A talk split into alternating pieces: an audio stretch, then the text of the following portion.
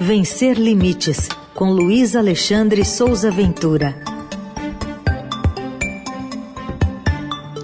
Momento da diversidade e da inclusão aqui na programação da Eldorado, sempre às terças. Ventura, bom dia. Bom dia, Raíssen. Bom dia, Carol. Bom dia. Bom dia, ouvintes. Bom dia, equipe. Ventura, semana passada você participou com a gente aqui de uma entrevista com a deputada estadual Andréa Werner sobre relatos né, de muita gente com, principalmente com deficiência, que foi excluída de planos de saúde. E você continua nessa história. Sim, sim, né? É, ser excluído do plano de saúde para pessoas com deficiência, infelizmente, é uma situação constante. Para pessoas com doenças raras, com doenças graves, com doenças crônicas. Essa realidade, ela parece tão absurda, parece tão desumana, mas ela se repete todo ano na época dos reajustes, né? A saúde da pessoa com deficiência é um produto que está ficando cada vez mais caro, né? E a, embora a gente considere absurda, estarrecedora, as denúncias que a deputada estadual Andréa Werner recebeu na semana passada, de gente que está no meio de um tratamento e foi chutada para fora do convênio, essas é, reclamações elas não são novidade. É, tem um monte de ações na justiça é, de pessoas com deficiência que precisavam da cobertura do plano de saúde e foram colocadas para fora. É, eu conversei com alguns advogados que atuam nessa área, que representam essas pessoas. Um, uma dessas pessoas, uma dessas advogadas é a Diana Serp, ela é especialista em direitos da pessoa com deficiência e só ela tem mais de 10 ações em andamento. Ela explicou para a gente, tem um áudio que a gente vai tocar, qual é a estratégia que as operadoras usam nesse processo. Por favor. Enquanto a pessoa necessita do atendimento, necessita do tratamento e está em tratamento, ele não pode ser cancelado, mesmo que o contrato preveja, porque aí ele está expulsando uma pessoa que precisa de tratamento. Eu tenho caso de gente que está em remissão de câncer, também não pode, mesmo havendo previsão contratual. No caso do autismo, como o tratamento não termina nunca e o autismo não tem cura, enquanto a pessoa quiser se manter nesse plano, ela vai se manter. Algumas dessas ações já vieram reajuste, e aí vieram com reajustes de mais de 100%. Tem um caso aqui de reajuste de 150%. Aí a gente teve que entrar com uma outra ação para tirar esse reajuste e se manter o reajuste que é autorizado para os planos individuais. Eles vêm com um reajuste que inviabiliza o pagamento. E aí também, nesse caso, a gente conseguiu manter o reajuste como se fosse planos individuais, porque o plano coletivo por adesão nada mais é do que um plano individual, disfarçado de um plano coletivo, né? Porque como eles pararam de comercializar os planos coletivos e estão iniciando agora de novo, né, a venda de planos individuais, eles transformaram os planos individuais em planos coletivos por adesão. Então são planos disfarçados e a justiça entende isso. Eu coloquei no blog uma decisão que é favorável a uma das pessoas que a Diana Serpe atende, é, que mostra de que maneira a justiça está agindo nesse caso. Segundo a própria Diana, essa decisão é uma decisão bastante exemplar, é, favorável à pessoa com deficiência sobre a questão do direito à saúde. Outro advogado com quem eu conversei, que é o Rafael Roba, que é especialista em direito à saúde, que também tem clientes que são pessoas com deficiência que foram ou saíram do plano de saúde ou também tiveram um plano de reajuste muito elevado.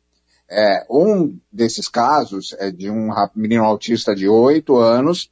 O plano de saúde pulou de 370 reais para 680 reais.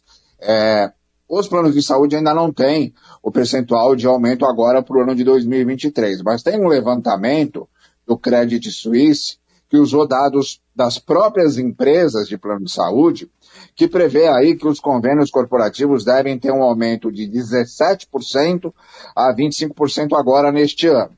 E esse advogado, ele me contou que já tem ah, aumentos aí que já foram colocados. Por exemplo, a Bradesco Saúde aumentou 23, quase 24%. Sul América, 25%. A Allianz, é, Alizan, quer dizer, perdão, 42%. Rap Vida, 20%. Notre Dame, 22%. É, eu coloquei no blog uma explicação bastante detalhada que esse advogado deu a respeito das fragilidades que esses contratos de plano de saúde têm e de que maneira a pessoa que assina esse contrato fica submetida a essas regras meio confusas.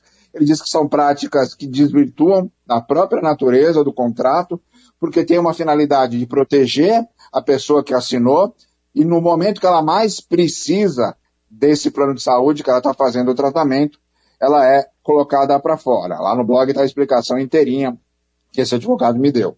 É, quem responde, quem está respondendo sobre essas questões é, em nome dos planos de saúde é a FENA Saúde, que é a Federação Nacional de Saúde Suplementar. Eles representam 13 grupos de operadoras.